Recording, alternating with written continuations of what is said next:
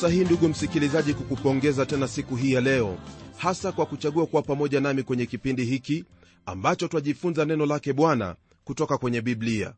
Rafiki msikilizaji hakuna chochote kile ambacho chaweza kukusaidia katika maisha haya isipokuwa ufahamu mwelekeo ya kule ambako watoka na kule ambako waelekea.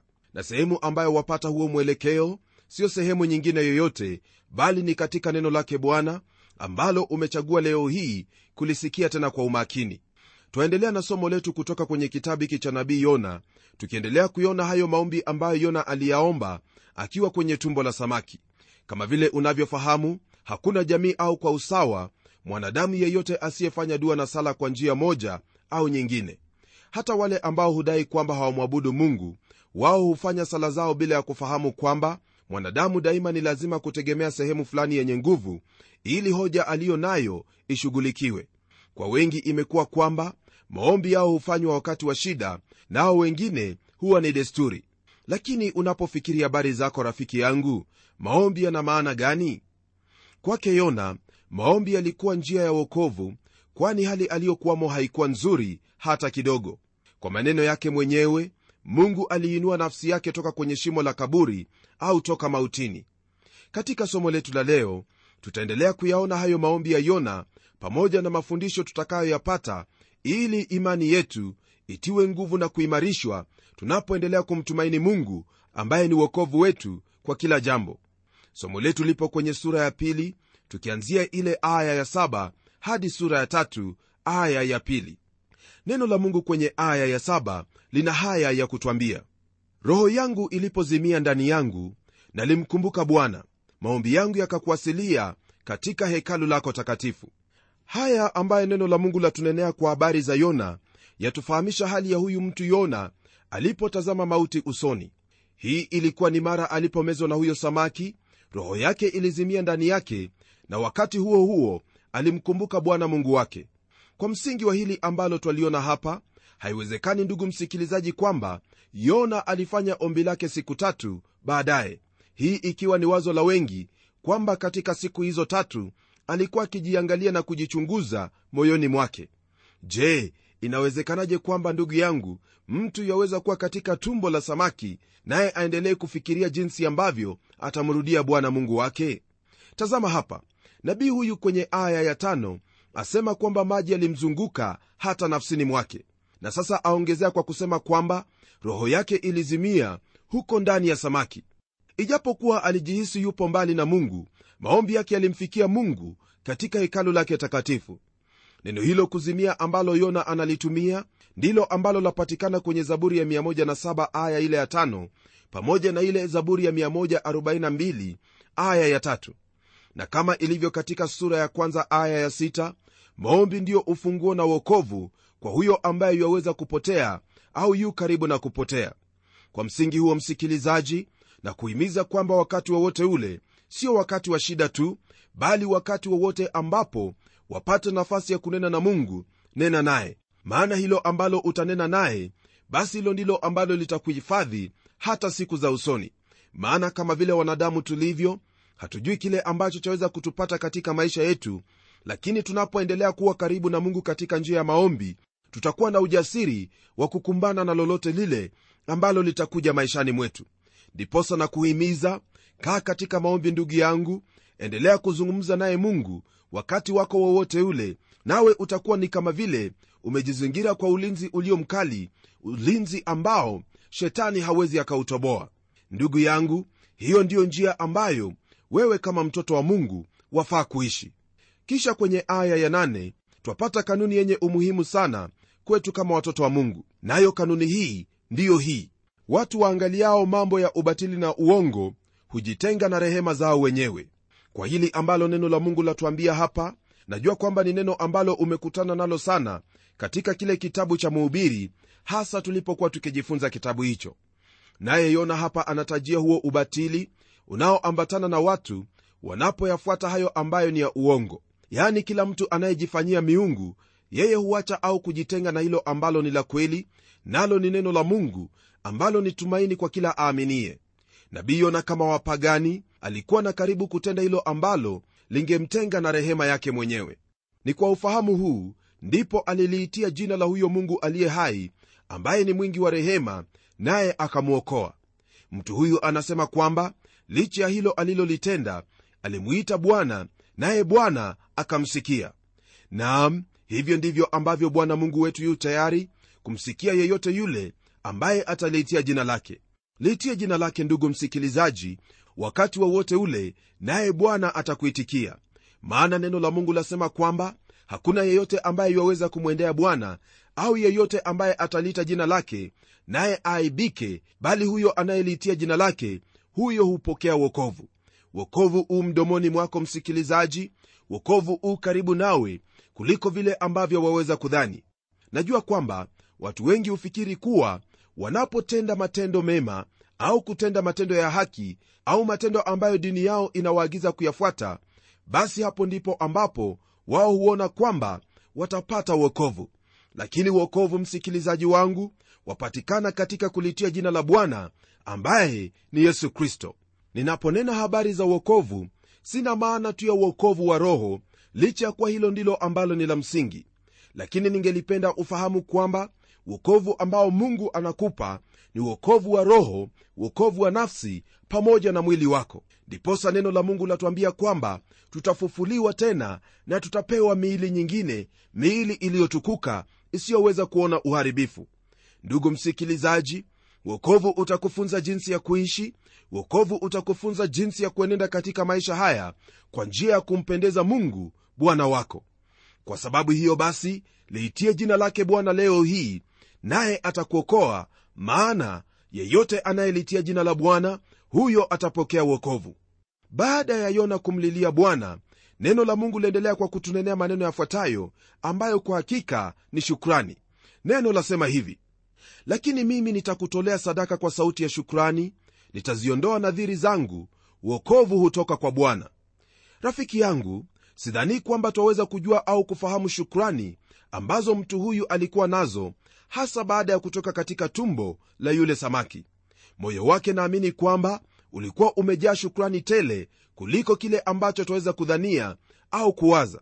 Huenda hungelipenda kumwangalia yona mara alipotapikwa toka tumbo la yule samaki lakini kwake ilikuwa ni wakati wa kutoa sifa na shukrani kwa mungu. Maana yeye tu ndiye ambaye alifahamu hilo ambalo lilikuwa limempata. Kwa hilo ndugu msikilizaji unapowaona watu wakimshukuru mungu au kumsifu wanajua kile ambacho wanakifanya maana hauwezi ukafahamu hilo ambalo mungu amemtendea ndiposa mtu huyo akainua sauti na kupaza sifa zake na shukrani kwake mungu. Ndugu yangu ni vyema mara kwa mara kumtolea mungu shukrani na sifa kwa yale ambayo ameyatenda iwe unayafahamu au hauyafahamu. Kwa mfano leo hii mungu amekulinda na wala haujui lolote lile ambalo mungu alikulinda kutokana nalo. Lakini kama macho yako yangefunguliwa upate kuona yale ambayo angelikupata haungekuwa na lingine bali kumsujudu na kumshukuru na kumsifu huyu mungu. Kutokana na hilo basi hebu siku zote uwe na sifa kinywani mwako maana sifa ni sadaka ambazo humpendeza mungu pamoja na shukrani mara nyingi kutokana na hali yetu wenyewe mungu hulazimika kutupitisha katika hali kama hizo ili baada ya yote tufahamu kwamba hatuwezi lolote bila yeye na kwamba siku zote twamhitaji. Yona alipitia katika hali ngumu na mara alipopokea jibu la maombi yake aliamua kujitolea kikamilifu kwa mungu kwa uaminifu wote. Kwenye aya hii neno la mungu latuambia kwamba wokovu hutoka kwa bwana. Rafiki yangu hili ambalo yona alilinena ni fungu ambalo ni muhimu sana kwetu na tena isitoshe ni fungu ambalo hasa lajumulisha mafundisho yote katika biblia. Naam wokovu hautoki sehemu nyingine yoyote ile bali watoka kwake bwana. Kuna hili ambalo nataka ufahamu na ulielewe kikamilifu hasa kuhusu wokovu. Wokovu ni kazi ya mungu kwa ajili yetu. Wokovu siyo kazi ya mwanadamu hata kidogo kwake mungu. Mungu hawezi kutuokoa kwa matendo yetu kwa kuwa hilo ambalo twaweza kuleta mbele yake ni lile lisilo kamilifu ambalo mungu hawezi kulipokea. Hatuna njia yoyote ile ambayo twaweza kumletea hilo ambalo ni kamilifu linaloweza kutununulia wokovu toka kwake. Kwa ajili ya hili iwapo wokovu ungelitutegemea sisi wenyewe basi hakuna yeyote ambaye angeliokoka. Wokovu huo ambao twanena kuhusu ungelikuwa mbali nasi kama vile mashariki ilivyo mbali na magharibi. Isitoshe sisi ni wenye dhambi na tulikufia humo dhambini. Je kuna hilo ambalo twaweza kumpa mungu? Ikiwa uokovu utatufikia basi ni lazima iwe kwa jinsi ambayo ilimfikia yona hasa alipokuwa hana tumaini na amefia katika tumbo la yule samaki. Iwapo ataishi ni kwa kuwa mungu yuwataka kumtumia kwa kusudi lake kwa kuwa uokovu hutoka kwake. Nawe mwenzangu ukiokolewa itakuwa ni kwa msingi huo kwamba uokovu watoka kwake bwana na siyo sehemu nyingineyo. Unapowaza habari za uokovu utafahamu kwamba uokovu ni jambo la ajabu na waweza kunena habari za uokovu katika nyakati tatu. Wakati uliopita yani uliokolewa na wakati uliopo yani unaendelea kuokolewa na wakati ujao yani utaokolewa. Kwa hili basi ni wazi kwamba uokovu ni kazi yake mungu tangu mwanzo hadi mwisho hebu tutazame habari za uokovu kwenye maandiko ili tuone hayo ambayo neno la mungu lanena kuhusu nyakati za uokovu tutaanza na uokovu katika nyakati iliyopita. Bwana wetu yesu kristo kwenye kile kitabu cha injili ya yohana sura ya tano aya hiyo ya 24 alisema haya ambayo yaonyesha kwamba uokovu u katika nyakati iliyopita. Neno lake mungu lasema hivi kwenye sehemu hiyo. Amin amin nawaambia yeye alisikiaye neno langu na kumwamini yeye aliyenipeleka yuna uzima wa milele. Wala haingii hukumuni bali amepita kutoka mautini kuingia uzimani. Mara unapomwamini kristo ndugu yangu kulingana na haya aliyoyanena basi unao uzima wa milele. Hili ni jambo lililotendeka kwa kila mmoja wetu ambaye alimwamini kristo wakati mmoja au mwingine. Hili mwenzangu ndilo ambalo twalipata kwenye kitabu hiki cha yohana sura ya tatu aya hiyo ya 36 ambayo yasema kwamba amwaminie mwana yuna uzima wa milele. Ulipokea huo uzima mara ulipomwamini kristo.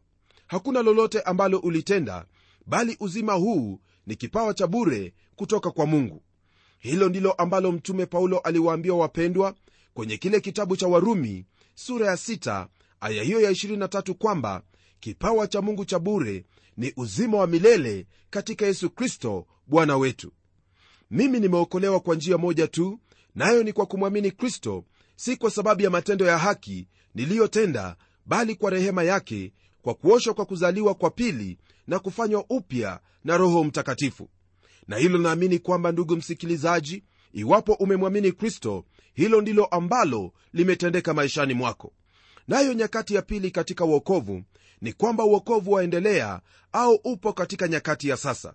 Hii ni kwa kuwa mungu katika utendaji wa kazi yake bado yuwafanya kazi katika maisha yetu.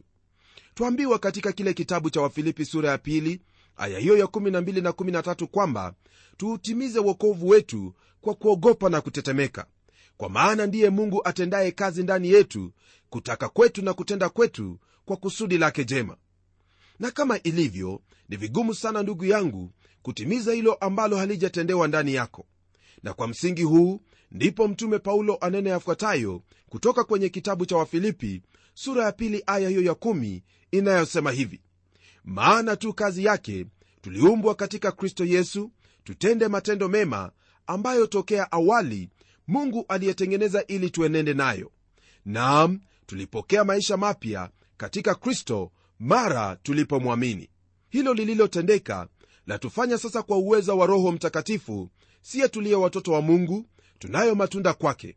Kumbuka kwamba katika kitabu cha injili ya yohana mtakatifu sura ya 15 kuanzia aya ya kwanza hadi tano, yesu alinena kutuhusu kwamba tukiwa ndani yake tutazaa matunda mengi. Hili ni jambo ambalo msikilizaji wangu ndilo ambalo hutusaidia kuendelea kukua katika neema na kumjua bwana wetu yesu kristo.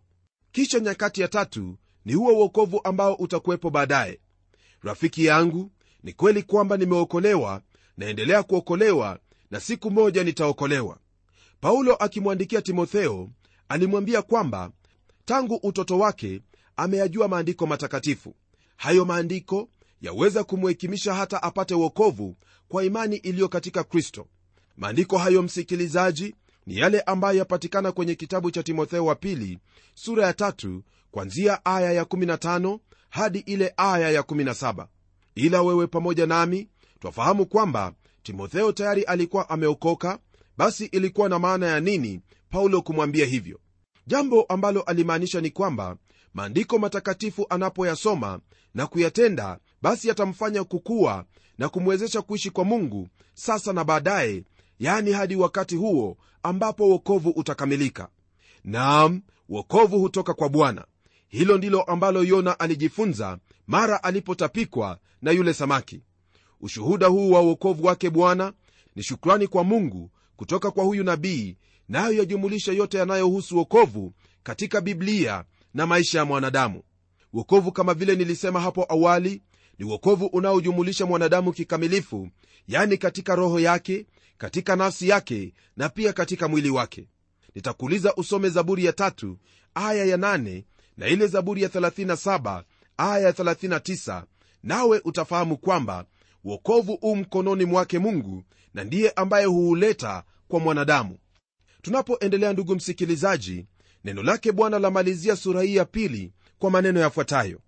Bwana akasema na yule samaki naye akamtapika yona pwani kulingana na aya hii ndugu msikilizaji napenda kukukumbusha lile ambalo tulisoma katika sura ya kwanza ya hiki kitabu cha yona kwamba wakati ule ambapo tufani ilikuwa ikivuma wakati ambapo merekebu ilikaribia kuvunjika wale mabaharia walimtupa yona katika bahari na kisha kwenye aya ya17 neno la mungu lasema kwamba bwana akaweka tayari samaki mkubwa ili ammeze yona.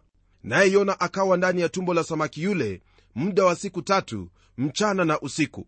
Na sasa kwenye aya hii ya kumi kwenye sura hii ya pili neno la mungu latuambia kwamba bwana akasema na yule samaki naye samaki akamtapika yona pwani. Ndugu msikilizaji ni wazi kwamba mungu ndiye ambaye alipanga haya yote na wala hakukwepo na mwingine yoyote ambaye angelipanga mambo hayo. Hili ni jambo ambalo laonyesha kwamba mungu ni mwenye uwezo mungu ni mungu wa viumbe vyote naye yuwaweza kutenda hilo ambalo analitaka hebu tuendelee kwenye sura ya tatu tuweze kuona ni yapi yale ambayo neno lake bwana laendelea kwa kutwambia. Nalo neno lasema hivi kwenye aya ya kwanza. Neno la bwana likamjia yona mara ya pili kusema kwa mujibu wa aya hii ya kwanza twakutana na mungu ambaye humpa mtu nafasi ya pili katika kutekeleza hilo ambalo anahitajika kulitekeleza. Hili ni jambo la ajabu sana tena la kubariki jina la bwana kwa kuwa mara nyingi siye huanguka na ikiwa mungu hangelikuwa huyo mwenye huruma na wakutupa fursa ya pili katika maisha haya basi wengi wetu tungelikuwa tumepotelea mbali. Naye hatupi tu fursa ya pili bali hutupa nafasi nyingi zaidi kuliko nyakati ambazo mawazo yetu yaweza kufikiria. Yeye ni mwingi wa rehema tena ni mwenye uvumilivu mwingi kwetu. Kwa msingi huo ndugu msikilizaji ningelipenda ufahamu kwamba iwapo kuna hilo ambalo umelitenda nawe wadhani kwamba hauwezi ukasamehewa mungu yu tayari kukupokea mungu yu tayari kukupa fursa nyingine kusudi uenende katika njia ambayo ni ya kumpendeza. Tazama kuna watu wengi tu ambao walikosea kama vile tunavyoona katika kitabu hiki cha yona na usimsahau petro pamoja na tomaso. Lakini hayo yote ndugu msikilizaji mungu aliwaondolea makosa yao. Walipomwomba awaondolee makosa yao na akawapa fursa ya pili nao wakawa ni majabali katika imani kisha kwenye aya ya pili neno lake bwana laendelea kwa kutwambia hivi ondoka uende ninawi mji ule mkubwa ukaihubiri habari nitakayokuamuru. Kulingana na hili ambalo neno la mungu latwambia kwenye aya hii tazama tena mungu anampa yona lile ambalo anahitajika kufanya tokea hapo alipo. Naam mungu amenena naye amemwambia aondoke aende ninawi yani amemwelekeza katika sehemu ambayo anafaa kwenda rafiki msikilizaji katika maisha yako ya utumishi au katika maisha yako mahali popote pale ni lazima kupokea mwelekeo kutoka kwake mungu. Hebu mungu akushike mkono wako mungu ayaelekeze mawazo yako na kuongoze katika sehemu ambayo wafaa kuwa. Yona alihitajika awe kule ninawi lakini sehemu ambayo alikuwepo ilikuwa ni nchi kavu. Naye mungu kwa kuwa alijua ni sehemu ipi ambayo alihitajika kuwa alimwambia tayari nimekupa fursa ya pili kwa hivyo ondoka nenda ninawi. Nami pia nitakuhimiza unapopata nafasi ya pili au iwapo waendelea kutembea vyema na bwana ni vyema umsikie mungu vyema akuongoze sehemu ambayo wahitajika kwenda. Maana unapokwenda katika sehemu tofauti basi lile ambalo litakupata ni majuto. Je kuna uwezekano kwamba sehemu ambayo upo ni sehemu ambayo inakufanya upate matatizo na majuto hayo? Kuna uwezekano kwamba wewe wapata hayo majuto kwa sababu hukumsikia mungu? Tazama ndugu yangu haujachelewa. Iwapo wafahamu kwa uhakika kwamba sehemu ambayo upo siyo mahali ambapo mungu anakuhitaji kuwa basi muulize mungu ni wapi ambapo anakuhitaji uwe nawe umwombe akuongoze kusudi uelekee katika sehemu ambayo wafaa kuwepo. Mpendwa msikilizaji yona alifaa kwenda kwenye ule mji mkubwa na akaihubiri habari ambayo mungu atamwamuru. Katika hili ningependa hasa kunena nawe ambaye ni mtumishi wa mungu. Neno la mungu hapa latuambia waziwazi kwamba yona aliagizwa ahubiri lile ambalo ataamuriwa. Lile ambalo lipo ni kwamba wewe kama mtumishi wa mungu wewe kama mwalimu wewe kama mzazi unahitajika kuishi kwa jinsi ambayo neno lake mungu la kuamuru kumbuka kwamba sote hatuwezi tukawa ni wahubiri sote hatuwezi tukawa ni walimu sote tuna kila sehemu ambayo twafaa kuwepo ili ule ushuhuda wa kristo uweze kusambaa kama manukato au marhamu ambayo ni nzuri marhamu ambayo yaleta uzima wa milele. Hili ni jambo ambalo litatendeka msikilizaji iwapo utalitii neno lake bwana na kuishi kulingana na matakwa yake mungu najua kwamba katika ulimwengu wa sasa ulimwengu ambao umejaa ufisadi na udhalimu mwingi mambo haya yaonekana kuwa ni magumu. Lakini kwa imani katika jina lake mwana wa mungu yesu kristo wayaweza yote. Mtegemee mungu nawe utakuwa ni mshindi utahubiri katika maneno yako na pia utahubiri katika vitendo vyako. Je wataka kuishi kulingana na neno lake mungu? Wataka kuenenda katika njia ambayo mungu anakuelekeza basi itakubidi kuchukua hatua za utiifu hatua za kuwa mnyenyekevu kwa neno hili nawe utapokea hili ambalo neno lake bwana latunenea. Ndugu yangu hebu tuombe pamoja ili mungu atusaidie kwa haya. Na tuombe. Baba mfalme tena mungu uishie milele na kushukuru kwa ajili ya haya ambayo bwana umetunenea mambo makuu ambayo kwa hakika hatungeliyafahamu iwapo hatungelisoma neno lako tazama umetunenea kwa uwazi kwamba uokovu watoka kwako. Kwa hivyo kile ambacho twahitajika kufanya sio kufanya mambo mengi bali kumwamini huyo ambaye ulimtuma ili atupe wokovu au kutuletea wokovu. Na tunapomwamini huyu ambaye ni kristo basi wokovu huo ni jambo ambalo lawezekana na pia matendo yetu yatakubalika maana katika kristo ndipo umetufanya kuwa watendakazi pamoja nawe. Na kushukuru ewe mungu kwa ajili ya ndugu yangu msikilizaji na haya yote ambayo amejifunza leo hii. Ni ombi langu kwamba utamsaidia kuenenda katika haya ambayo umenena naye. Naomba haya katika jina la yesu kristo ambaye ni bwana na mwokozi wetu. Amen. Rafiki msikilizaji mungu awe pamoja nawe. Tazama umefahamu waziwazi kwamba wokovu watoka kwake bwana yani wokovu wa roho wokovu wa nafsi na hata wokovu katika mwili wako pamoja na hili tafuta kuongozwa na roho mtakatifu kupitia kwenye neno lake na pia ulitende hilo ambalo mungu amekuagiza. Utakapofanya hivyo wewe utakuwa ni mbarikiwa kwa sababu mungu atakubariki. Hadi tutakapokutana tena kwenye kipindi kijacho na kutakia heri na baraka zake mwenyezi mungu. Ni mimi mchungaji wako jofre wanjala munialo na neno litaendelea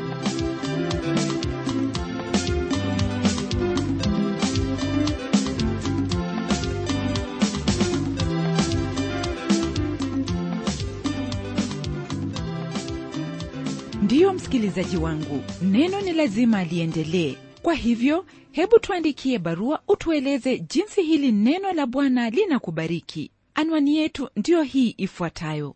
Kwa mtayarishi kipindi cha neno transworld radio. Sanduku la posta ni 21514 nairobi kenya kumbuka msikilizaji wangu waweza kununua kanda ya kipindi hiki ambacho umekisikiza leo. Ikiwa tu utatuandikia barua ili utuambie hivyo. Na hadi wakati mwingine ndimi mtayarishi wa kipindi hiki pamela omodo nikikwaga nikikutakia mema leo. Neno litaendelea